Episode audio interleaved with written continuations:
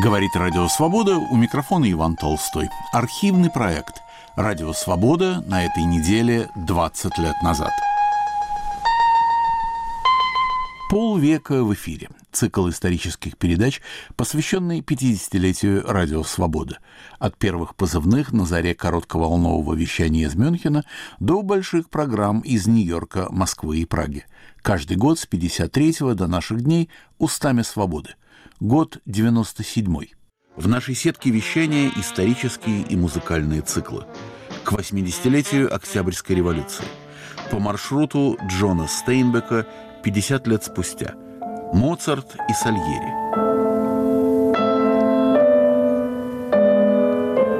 Итак, в романтической культуре гений предстает оторванным от остальных людей, от своего окружения, от социального, культурного контекста – от исторического процесса и часто даже от творческой среды.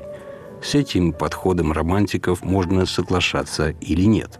Но к Моцарту, во всяком случае, он неприменим, ибо Моцарт не был типичным гением в духе романтиков. Императрица Екатерина Великая. Исторический портрет. Статистика ГУЛАГа. Нобелевский лауреат. Драматург Дарио Фо.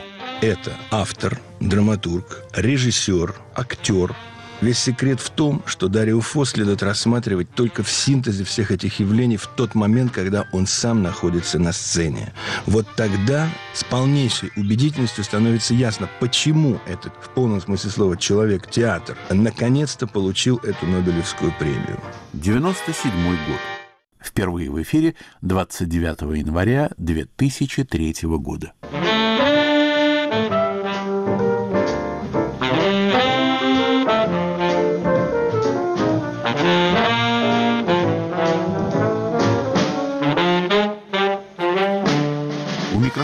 Толстой. На нашем календаре год 97 К концу столетия некоторые послевоенные события обрели круглые юбилеи. Например, 50-летие плана Маршала. Об этом цикл передач Владимира Тольца.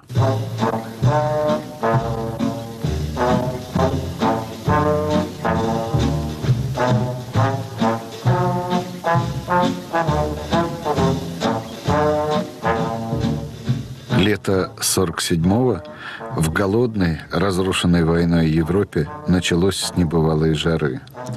Ртуть в термометрах поднималась до отметки 30 градусов Цельсия – и в четверг, 5 июня, никто ни в Мюнхене, где в душном зале бесплодно спорили министр-президенты германских земель всех оккупационных зон, а на вокзале женщины с фотографиями мужей встречали эшелоны возвращавшихся из французского плена солдат.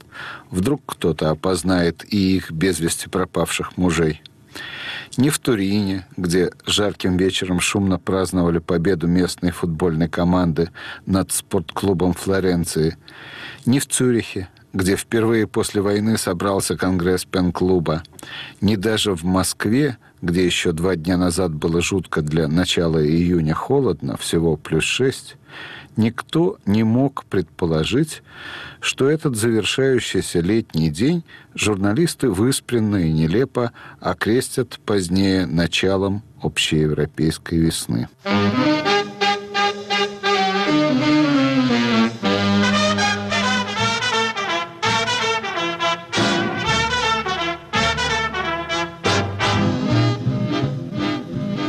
Ночью, 5 в Европу пришло сообщение, что в Гарвардском университете в штате Массачусетс с важными предложениями, касающимися судьбы этого разрушенного войной континента, выступил госсекретарь США Джордж Маршалл.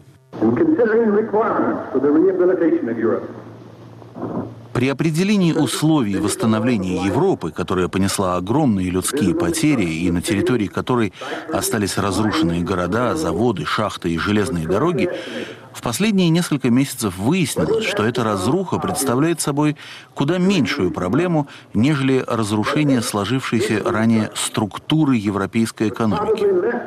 Я убежден, что такого рода помощь не следует предоставлять по кусочкам, лишь при возникновении кризисных ситуаций. Помощь, которую наше правительство намерено оказать в будущем, должна быть лечащим лекарством, а не болеутоляющей пилюлей. Соединенные Штаты намерены тесно сотрудничать с любым правительством, готовым способствовать делу оздоровления экономики. Изложенный госсекретарем план немедля получивший его имя, явился принципиально новой программой послевоенного восстановления и развития Европы путем предоставления ей экономической помощи США. Такую помощь Соединенные Штаты начали оказывать разрушенному войной Старому Свету еще в 1945-м. Вот что говорит об этом профессор Марбургского университета, историк, специалист по американо-германским отношениям Вольфганг Кригер – Es hat tatsächlich von 1945 bis 1948 Да, действительно, с 45 по 48 год, то есть до начала действия плана и трансфера американского капитала в Европу, США уже оказали европейским странам экономическую помощь в размере равном по масштабам плану Маршалла. Новым же в плане Маршалла был не сам факт оказания помощи Европе, а то, что на сей раз это было сделано по другой системе и связано с другими условиями. То есть первая экономическая помощь Америки распределялась в послевоенной Европе при посредничестве ООН и других организаций, а это означало, что американское правительство практически не могло оказать какое-либо влияние на распределение этих денег, поскольку страны-получатели распоряжались ими по своему усмотрению. План Маршалла функционировал по-другому. Он основывался на принципе кооперации, то есть европейские страны, получавшие эту помощь, давали США обязательство сотрудничать между собой. Отныне экономическая политика западноевропейских стран осуществлялась в полном соответствии друг с другом, а не как до сих пор друг против друга.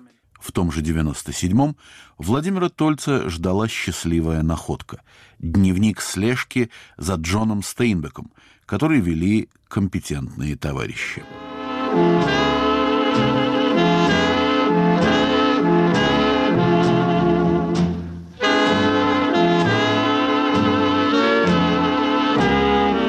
У микрофона в Праге Владимир Тольц.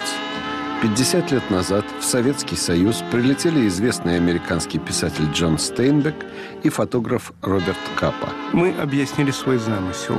Никакой политики – Просто хотим поговорить и понять русских, посмотреть, как они живут, постараться рассказать нашим людям об этом. Так родился русский дневник Стейнбека.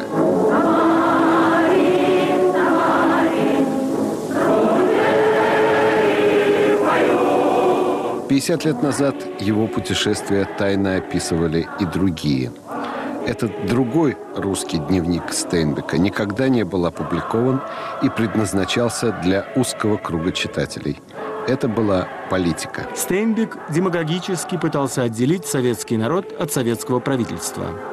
50 лет спустя я направился по следам этого путешествия, вглядываясь в изменения и разыскивая следы прошлого.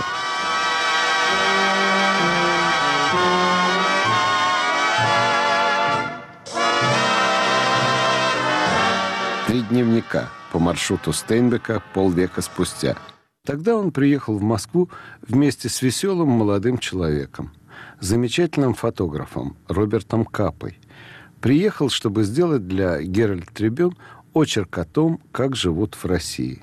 Они решили так. Это будет простой, честный репортаж, без комментариев, без выводов о том, что мы недостаточно хорошо знаем, и без раздражения на бюрократические препоны мы знали, что будет много такого, чего нам не понять, что нам не понравится и что будет много неудобств. Так происходит всегда в любой чужой стране.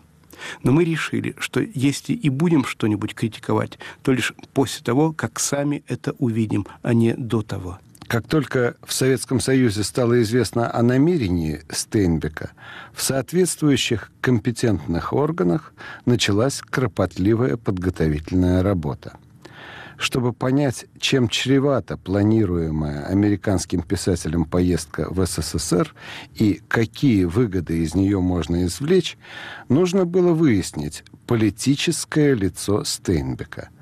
По линии МИДа были даны соответствующие поручения зарубежным сотрудникам – 28 июня 1947 года вице-консул СССР в Лос-Анджелесе Туманцев отправил в отдел США советского МИДа и в ВОКС отпечатанную в трех экземплярах Третий остался в заведенном им на Стейнбека деле секретную депешу, содержащую, в частности, краткую характеристику на знаменитого писателя.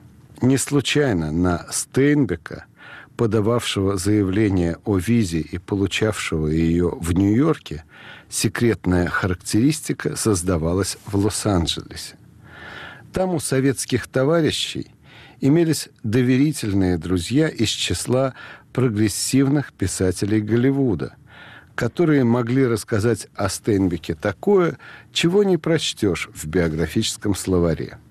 И советский вице-консул использовал в своей характеристике и эту информацию. Прогрессивные писатели Голливуда относят его к той группе писателей, которые, написав в 30-х годах ряд хороших, полных социального значения книг, отказались от изображений в своих книгах серьезных социально-экономических проблем США – Роман «Гроздья гнева», создавший Стайнбеку репутацию прогрессивного писателя, является продуктом кризиса и развившегося в связи с ним движения среди многих писателей США за освоение марксизма. Стайнбек был среди тех, кто считал марксизм модой и старался следовать этой моде. После романа «Луна зашла» 1942 год – о борьбе народа одной оккупированной страны против фашистских захватчиков, Стайнбек написал романы «Кеннери Роу» и «Wayward Bass», в которых отсутствует какая-либо социальная идея.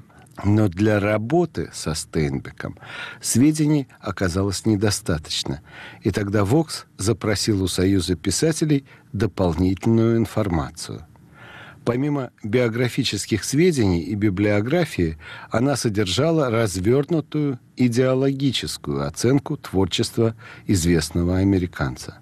Ну, например, После успеха «Гроздьев гнева» привлек внимание критики и читателей США более ранний роман Стейнбека о мышах и людях, 1937 год. В нем на первый план выступает патологический момент, присущий всему творчеству Стейнбека – в 1945 году вышел небольшой роман Стейнбека «Консервный ряд». В этой последней книге Стейнбек, как отмечает американская критика, уже не интересуется судьбой своего народа, как то было в «Гроздьях гнева».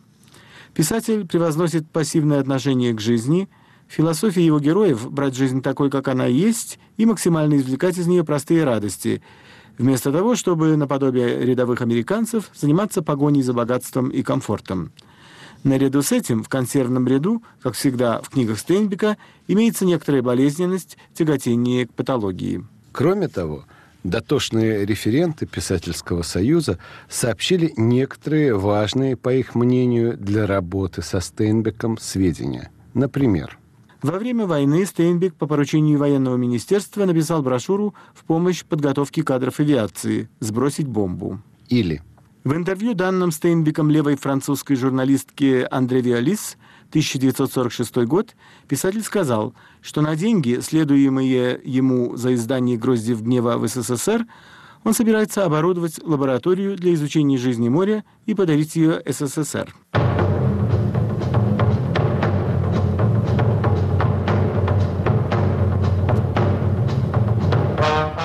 Говорит Радио Свобода. Напомню, вы слушаете первую передачу из серии «Три дневника» по маршруту Стейнбека полвека спустя. Ее ведет Владимир Тольц.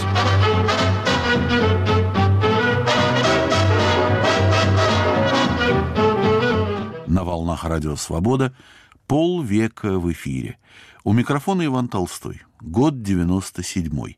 Наш постоянный автор – академик Александр Михайлович Панченко – с циклом «Русская религиозность».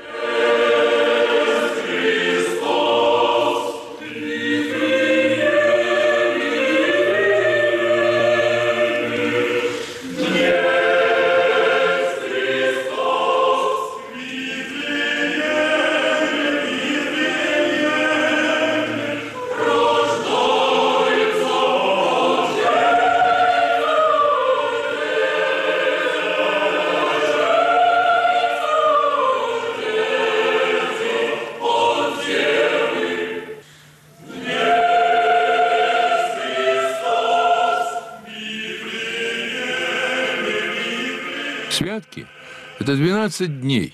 Это так называемое двенадцатидневье между Рождеством и Крещением.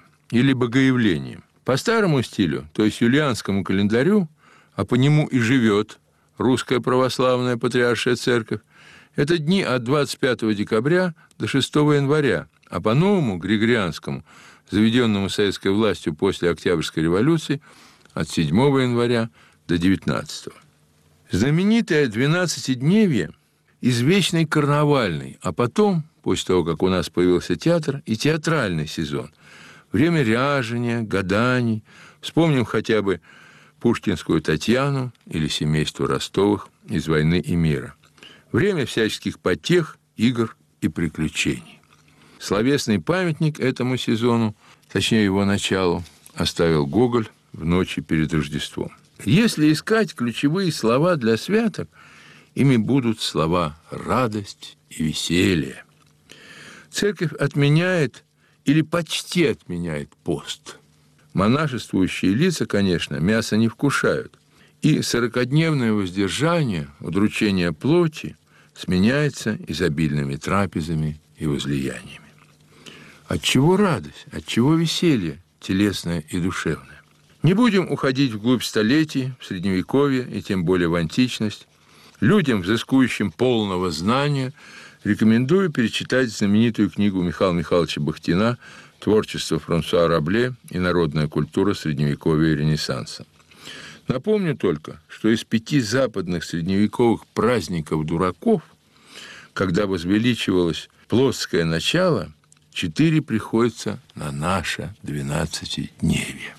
Что до пятого, это Иванов день, Иван Купала, 24 июня по старому стилю. Пометуя, что вера не только догматы и обряд, но и культура, определенные ритуалы, повседневные привычки, храмовые, домашние и уличные. Пометуя об этом, мы ограничимся рамками нашего православия.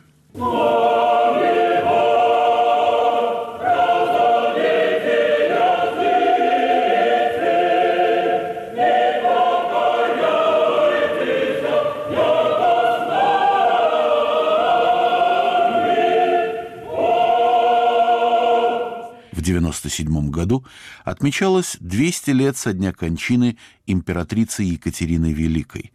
У нашего микрофона петербургский историк Наталья Телетова. Петр I получил прозвание Великий, Екатерина II – прозвание Великой. Как родились эти прозвания, по-моему, никто не знает, но это стало устойчивым я бы сказала, даже эпитетом. В отношении к ней любопытно, что все люди делятся на две враждующие группы. Она в какой-то мере тот камень преткновения, который позволяет определить, с кем ты имеешь дело по отношению к ней. И тут невольно слова Петра Ивановича Бартенева, издателя русского архива, человека, который издавал сборник «XVIII век», и который чрезвычайно ценил, любил императрицу Екатерину Великую, ее эпоху, ее соратников, ее орлов – споре с историком Ключевским Василием Осиповичем он произносил замечательную фразу «Ах, Василий Осипович, что вы все занимаетесь ночами, государыни? А вы лучше занимайтесь ее днями». Вот это, я думаю, что должно быть определяющим. Причем любопытно, что один дворянин, другой священничий сын. Для второго, Ключевского, определяющим была интимная сторона ее жизни. Для широко мыслившего Бартенева определяющим были ее дни, ее деяния, ее натура. И вот мне представляется она совершенно замечательной фигурой. Я говорю триизм, и все-таки я его говорю. Вспомним, кто был перед нею. Перед ней были почти непрекращающиеся дамы. Екатерина I, Анна Иоанновна, Елизавета. Все три были замечательны своей не очень высокой культурой, неразвитым интеллектом и убежденностью, что раз они императрицы, то им ничего больше делать не нужно. Екатерина отменила пытку. Да, был Шишковский, поговорили, что он применял плети. Но разве это то? Вспомним одну деталь. Допустим, из жизни Елизаветы Петровны. Она возненавидела балк в замужестве Лопухину. Было дело Лопухиных, о которых мне любят говорить, ну, потому что принято, что Елизавета Петровна, дочь Петра, возвеличивают ее. На лобном месте красивой, умной женщине вырвали язык а потом послали в Сибирь в ужасные условия, где она, потом ее муж с водянкой ног и, наконец, э, сын э, вернулся больной совершенно.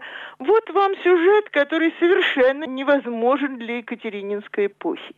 Ни личной зависти, напротив, щедрость души. Все это кажется чрезвычайно важным. И когда мы смотрим на ее дни, то мы видим эту благородную и широкую натуру. Это был человек, который всю жизнь работал над собой. Сначала бедная немецкая принцесса, что вызывало страшное презрение у вельможных и не очень далеких людей, которая выучила русский язык, которая приняла православие, которая всегда от себя всего требовала. Если бы так было у всех властей русских. Далее, вспомним ее благородство в некоторых, казалось бы, отдельных деталей, которые позволяют говорить о значительности и величии этой императрицы. Вот казнь злодея Емельки Пугачева, сразившего, запытавшего всякими способами повешением, уничтожившего около 300 дворян. Причем детей, стариков все шли. Что сделала Екатерина? Сенат, все присудили к четвертованию Емельку – Четвертование, средневековая немецкая казнь. Рука, нога, нога, рука, голова. На пятом месте только жизни замученный лишался. Она дала тайный приказ посланному на казнь в Москву своему человеку, чтобы палач спутал, сначала отрубил голову, потом все остальное, так, то есть это была уже, так сказать, разделка туши, простите, грубо скажем. Ей была отвратительна мысль о человеческом страдании – как она относилась к Пугачеву, надо понимать. Но это была высокая душа. И вот эта деталь, она определяет уже личность. Да, она была э, опасным и страшным человеком для Ивана VI, младенца заточенного.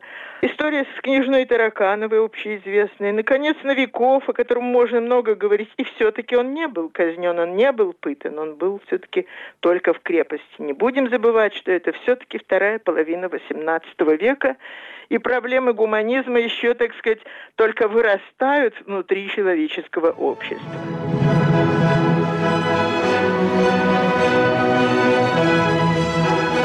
97 год. Перерыв.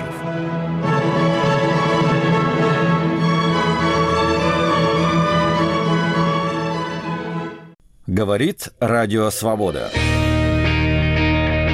Круглосуточный прямой радиоэфир и аудиотека лучших программ и подкастов «Свободы» на YouTube-канале «Радио Свобода Лайв».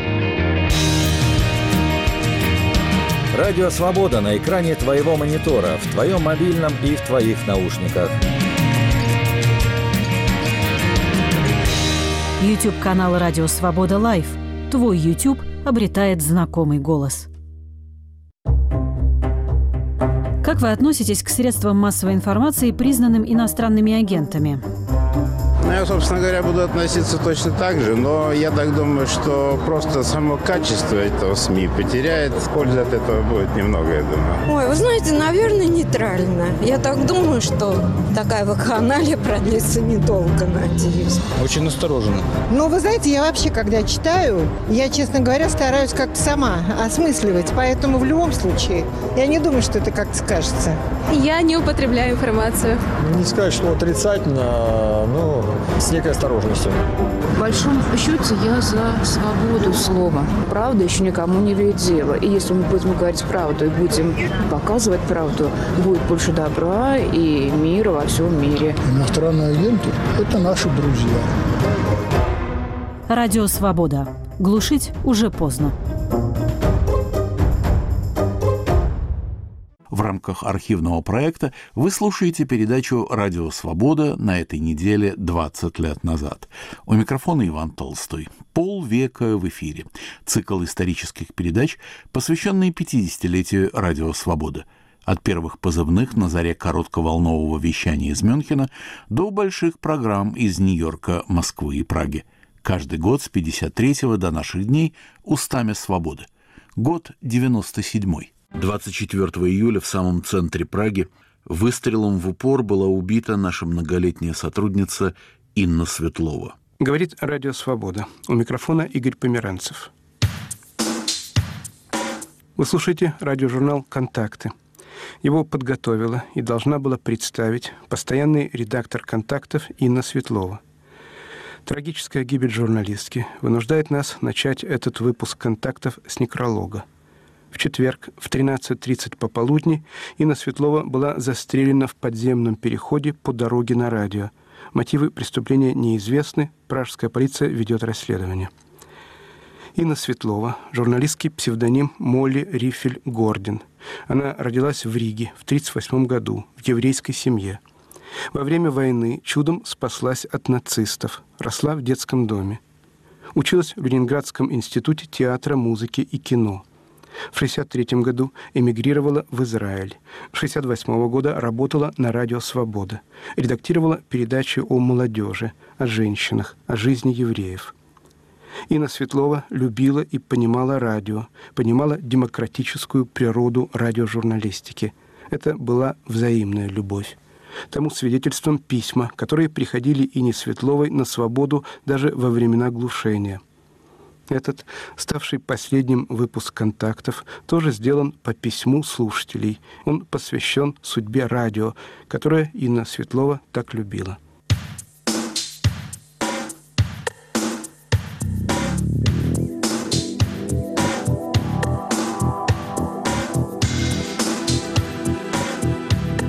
Контакты.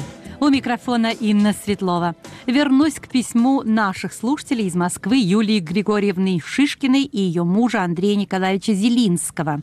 Они пишут пора сместить акценты мирового радио от политики, культа преступников и героев, политиков и звезд к развитию самосознания каждого человека с осознанием ответственности перед будущим. И еще, сейчас – Радио воспитывает радио Маугли, дикарей, а должно производить радио людей 21 века. Ну что ж, и упреки в адрес радио вообще, и нашего, вероятно, в частности, и надежды на радио, возлагаемые, серьезные и достойные разговора, в котором сегодня принимает участие Наталья Бехтина, Радио России, авторская программа «От первого лица». Сергей Бунтман, Радио «Эхо Москвы», директор программ. Виктор Татарский, Радио 1. Андрей Баршев, ведущий музыкальных программ Радио России «Ностальжи».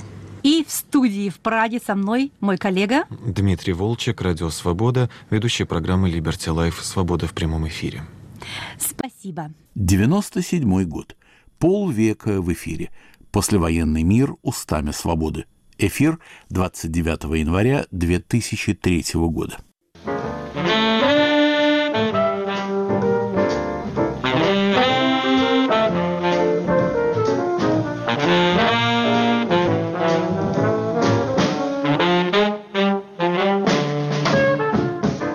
Говорит Радио Свобода полвека в эфире. У микрофона Иван Толстой. Продолжаем передачу. На нашем календаре год 97 Его основные события. Наш хроникер Владимир Тольц. В январе в Чечне прошли президентские выборы, за которыми наблюдали 60 представителей ОБСЕ и около 150 российских и международных наблюдателей. Президентом избран Аслан Масхадов. За него проголосовало свыше 59% избирателей.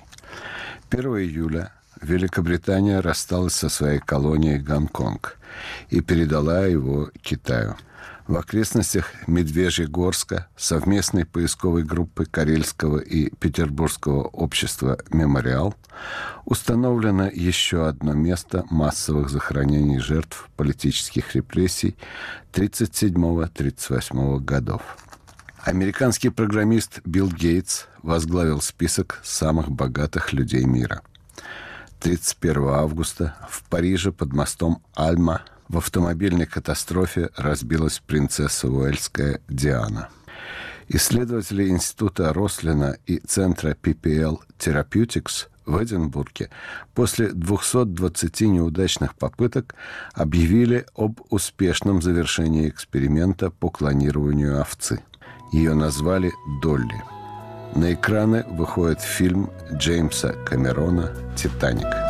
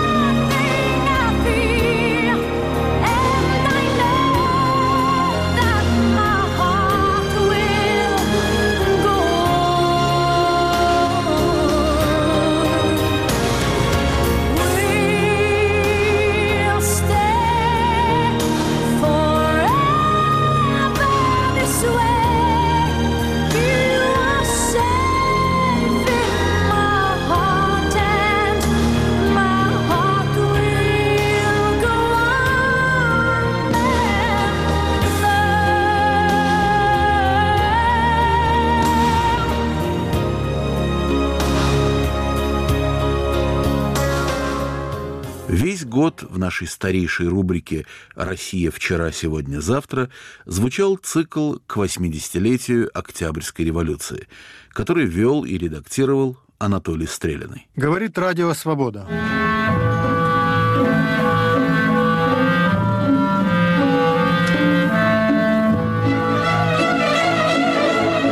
Россия вчера, сегодня, завтра. У микрофона в Праге Анатолий Стреляный. В течение всего радиочаса передача к 80-летию Октябрьской революции. Западные российские историки обсудят три вопроса. Была ли Россия 17 года готова к демократии? Почему Временное правительство не вывело Россию из войны? И почему возникло двоевластие? Главный, конечно, первый вопрос. Сразу после февральской революции Россия, казалось, стала страной управляющего собой народа. Повсюду возникли думы, комитеты общественного спасения, гражданские комитеты. Все было выборным, все решалось голосованием, все действовало гласно, и однако же вскоре все кончилось небывалой диктатурой. Она прямо называла себя этим словом и в то же время провозглашала себя наилучшей из демократий. Отсюда и важность вопроса, была ли Россия готова не к этой наилучшей, а к той, которую считают обыкновенной демократией и при которой законно избранного соперника не устраняют силой, даже если силы очень много. Французский историк Франсуаза Том. На этот вопрос я тут же отвечаю «нет». Но хочу добавить, что я бы сам вопрос сформулировала несколько иначе. А именно, была ли готова Россия к тому, чтобы стать правовым государством после того, как в 1917-м была упразднена монархия? Ответ, правда, от этого не меняется, ибо сама структура российского государства была разрушена, разрушена анархическими импульсами, порожденными войной. Размеры анархии в 17 году были таковы, что можно говорить не о демократии, а всего лишь о возможности восстановления порядка в России. Так что путь к созданию в России правового государства пролегал через восстановление порядка в этой стране. Кстати, человеком, который это прекрасно сознавал, был Милюков, желавший сохранения монархии, ибо считал, что свержение монархии равнозначно разрыву легитимности, то есть законной преемственности российской государственности. Милюков был прав. que la destruction de la monarchie entraînerait une rupture de légitimité en Russie. Et il avait raison. Российский историк Виталий Лильчук. Был опыт четырех дум. Избиратели имели определенные навыки. Партии имели определенные навыки работы.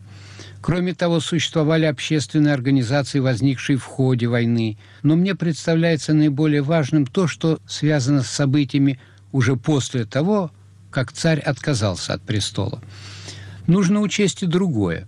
Страна была вооружена. Это была большая опасность для любой демократии, как бы мы ее ни понимали. В ходе демобилизации, в ходе бегства, дезертирства, в ходе продажи оружия на местах, так всегда бывает во время военных событий, значительное количество населения имело оружие. Поэтому разбойничьи шайки, банды – это все уже было и в 17 году. В этом смысле трудностей было много. Но, тем не менее, для того, чтобы нормально перейти к тому учредительному собранию, которое обещало Временное правительство, путь был достаточно открыт. Одна из передач исторического цикла была посвящена статистике ГУЛАГа. Автор этой передачи, писатель Александр Горянин, нашел специалиста, который представляет собою одно из советских чудес. Тщательнейше проверенной госбезопасностью, допущенной к особым государственным тайнам, он много лет потихоньку изучал эти тайны для того, чтобы когда-нибудь рассказать о них стране и миру. Это Всеволод Васильевич Цаплин, бывший директор Центрального государственного архива народного хозяйства СССР. В 1952 году я окончил историко-архивный институт и был направлен в Главное архивное управление МВД СССР. У фронтовика Цаплина трудности с речью. Его рассказ продолжит Александр Горянин. В 1952 году Цаплин окончил Московский государственный историко-архивный институт и был направлен в Главное архивное управление МВД СССР, где проработал 19 лет, а затем ровно столько же в Центральном государственном архиве народного хозяйства. Причем последние 13 лет, до августа 90 -го года, Цаплин был директором этого архива и имел возможность знакомиться со всеми документами архива, независимо от степени их секретности –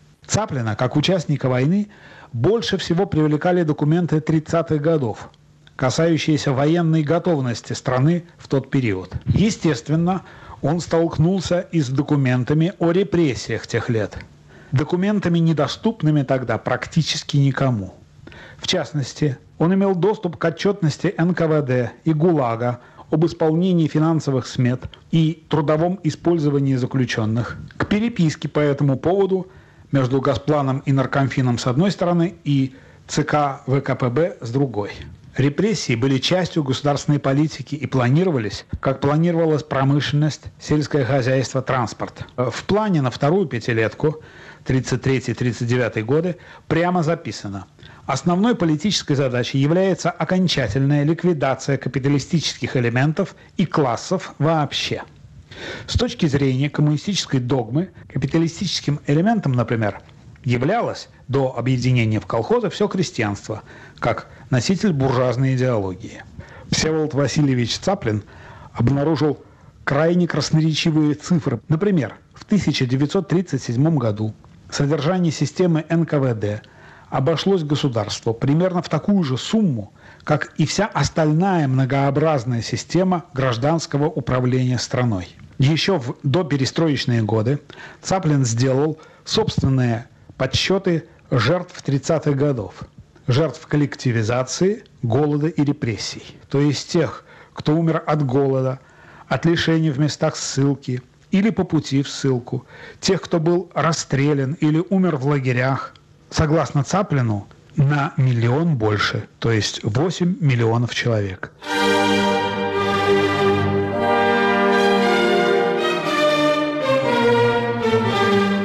На волнах Радио Свобода полвека в эфире. У микрофона Иван Толстой. Год 97 -й. 24 июля в самом центре Праги Выстрелом в упор была убита наша многолетняя сотрудница Инна Светлова. Говорит Радио Свобода. У микрофона Игорь Померанцев. Вы слушаете радиожурнал «Контакты». Его подготовила и должна была представить постоянный редактор «Контактов» Инна Светлова. Трагическая гибель журналистки вынуждает нас начать этот выпуск «Контактов» с некролога – в четверг в 13.30 пополудни Инна Светлова была застрелена в подземном переходе по дороге на радио. Мотивы преступления неизвестны, пражская полиция ведет расследование. Инна Светлова, журналистский псевдоним Молли Рифель Гордин. Она родилась в Риге в 1938 году в еврейской семье. Во время войны чудом спаслась от нацистов, росла в детском доме. Училась в Ленинградском институте театра, музыки и кино – в 1963 году эмигрировала в Израиль. С 1968 года работала на радио «Свобода». Редактировала передачи о молодежи, о женщинах, о жизни евреев. Инна Светлова любила и понимала радио, понимала демократическую природу радиожурналистики. Это была взаимная любовь. Тому свидетельством письма, которые приходили Ине Светловой на свободу даже во времена глушения. Этот, ставший последним выпуск «Контактов», тоже сделан по письму слушателей. Он посвящен судьбе радио, которое Инна Светлова так любила.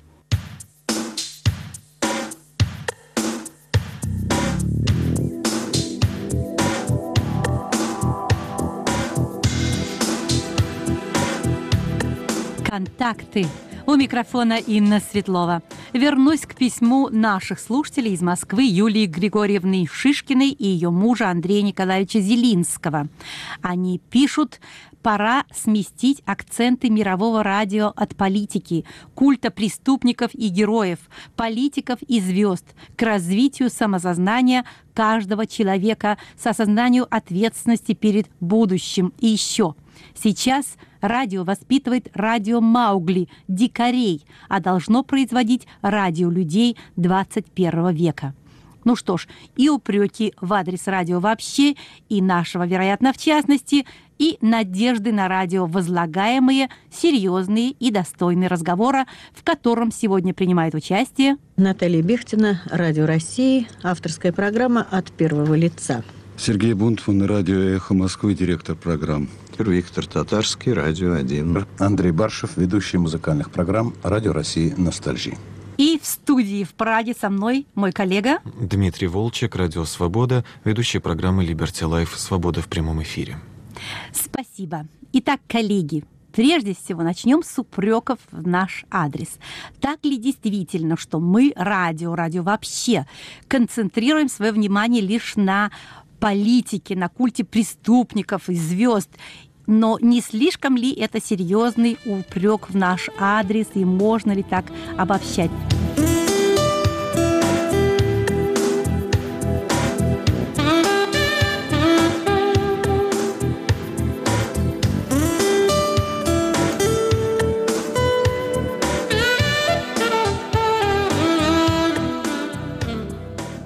В 1997 году Марио Корти продолжила работу над музыкальными циклами «Моцарт» и «Сальери».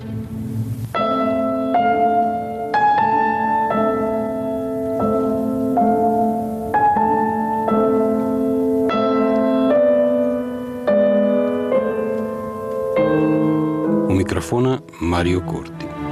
Итак, в романтической культуре гений предстает оторванным от остальных людей, от своего окружения, от социального, культурного контекста, от исторического процесса и часто даже от творческой среды.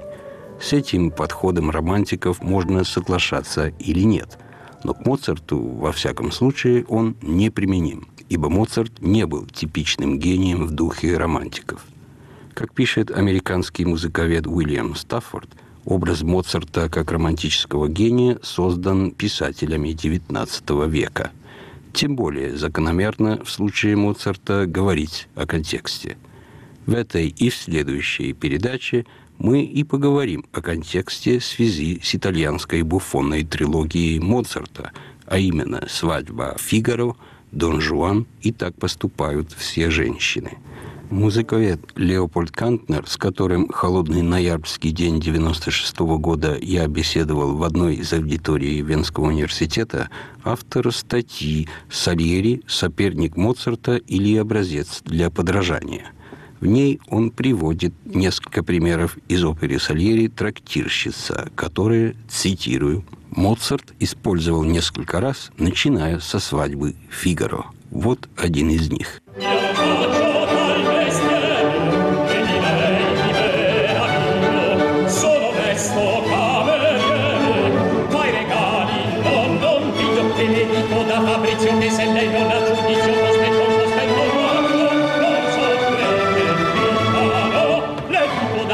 giudizio che se lei non ha giudizio cospetto cospetto morto non so bene mi farò. Non so bene mi farò padroncina compatite per fuggire qualunque lite prendo il ferro. Prendo il ferro e me ne vo. Prendo il ferro.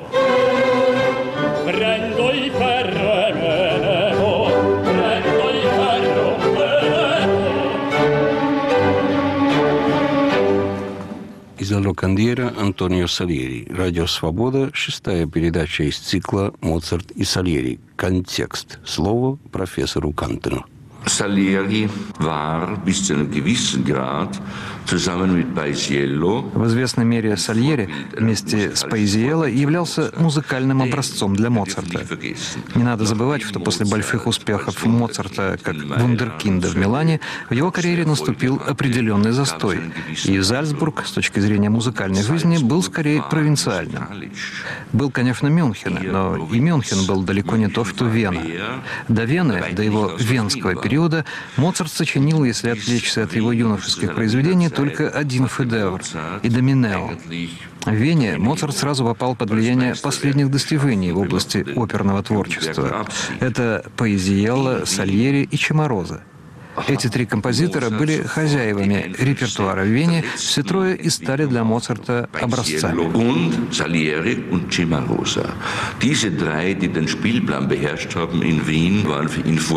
Еще один пример. Отрывок из финального ансамбля «Ла Лукандьера» «Трактирщицы». Согласно Кантнеру, этот отрывок открывает уже путь к Дон Жуану.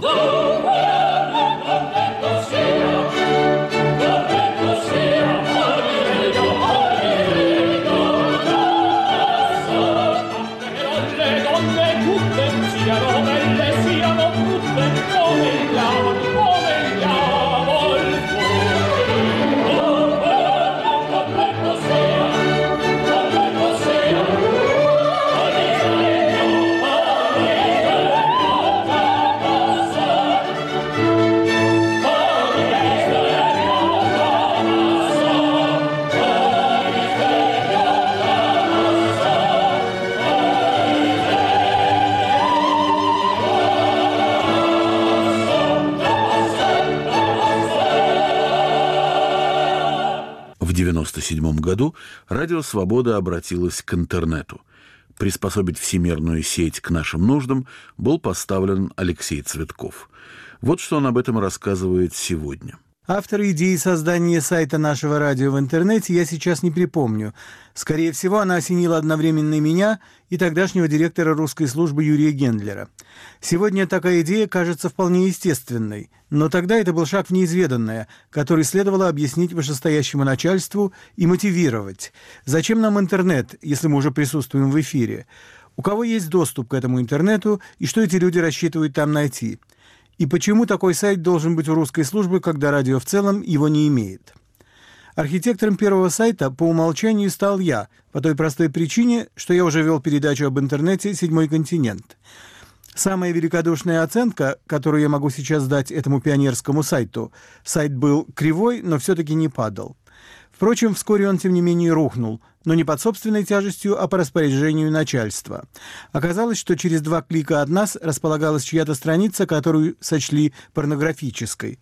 А в большой интернет мы вышли с третьей попытки, и занимались этим люди куда более серьезной квалификации. Вскоре на нашем сайте появились и первые передачи. Руководитель свободовской интернет-команды Аркадий Пильдес. Вещание «Радио Свобода» в интернете, я имею в виду привычное для радио звуковое вещание, началось еще весной 1997 года. В середине того же года на сайте начали появляться первые тексты программ. Одной из самых первых можно считать программу «Лицом к событию», посвященную встрече лидеров мировых держав в Денвере.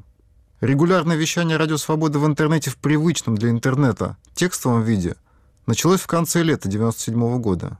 Это вещание, или, если переходить к печатной терминологии публикация, началась с тех программ, которые их авторы имели в виде текстов уже на этапе подготовки к эфиру и не требовали дополнительных рабочих рук для расшифровки. Такими первыми регулярными текстами в интернете стали программы «Седьмой континент», «Ваши письма» и «Русские вопросы». Позднее, в том же 1997 году, начали появляться тексты программ «Лицом к лицу», «Поверх барьеров», «С христианской точки зрения», ну и так далее. 97-й. Нобелевский лауреат по литературе Дарио Фо. Передачу ведет Сергей Юринин.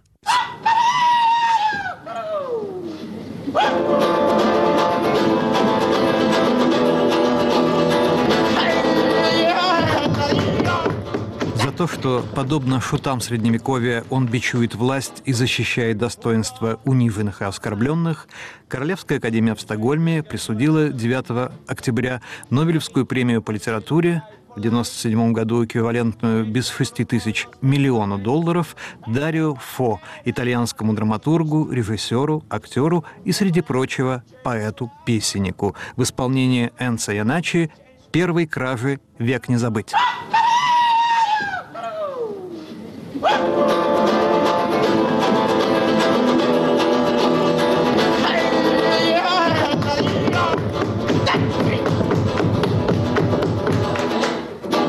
Il primo furto non si scorda mai. Un vecchio ergastolano me l'ha detto. Si comincia quasi sempre dai pollai, fuggendo con un pollo stretto al petto. Ero appena avanguardista, giovane incensurato, giovane incensurato. Ero appena avanguardista. Io giravo per i pollai per addestrarmi sul pollo. Volevo farci un po' il callo, pollai io non ne trovai. Первой кражи век не забыть, сказал мне старый ЗК. А начал с курятника. Гадом мне быть. Курс схватил и пока. Был я тогда пионером-засранцем, ходок еще не имел. И надо ж, непруха случилось страшное, в лужу мудила сел. Ветер воет, метель метет, тьма хоть выколи глаз, но не везет, не везет, к тому же комендантский час. Нет, гадом мне быть, сукой мне быть, первой кражей век не забыть.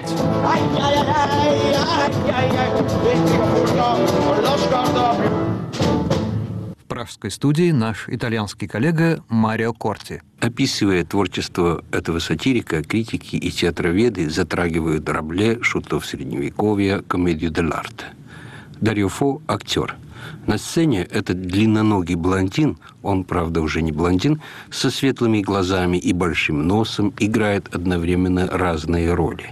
Болтуна и тупицу доктора, весельчака Бригеллу, лукавого Пульчинеллу, нескладного Орликина, жадного Панталона, трусливого капитана и так далее. Только эти традиционные маски комедии дель-арте преобразуются у в героев нашей повседневной истории, в римского папу, американского президента или какого-нибудь очередного шумного персонажа текущих новостей. Последней его пьесе «Дьявол с сосками» объектом сатиры стал бывший прокурор Антонио Ди Пьетро, в недавнем прошлом ведущий следователь в рамках операции под кодовым названием «Чистые руки». В основе его театрального языка миланский диалект, а вернее смесь этого диалекта с другими галло-итальянскими и венецианскими, своего рода диалектальное эсперанто. Мне трудно себе представить, что остается из этого локального колорита в переводах. Но я сам видел, как иностранцы, не понимая абсолютно ни слова, смеются до упаду на его буфонадах. Песня Дарио Фон на миланском диалекте в исполнении Милли «Подлец». Quando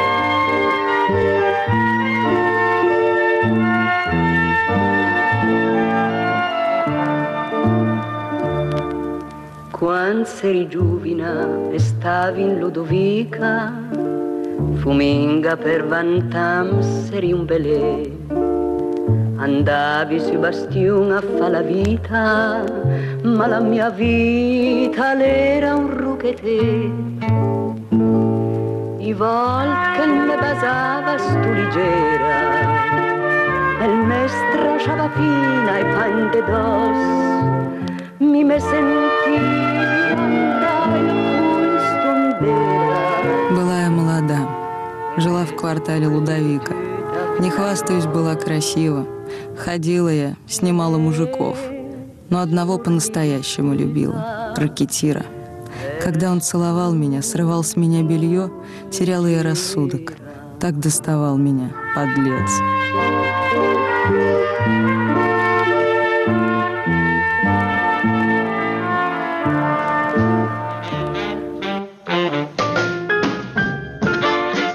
волнах Радио Свобода вы слушали полвека в эфире. На нашем календаре был год 97 Режиссер Наталья Белова. Подготовил и вел передачу Иван Толстой.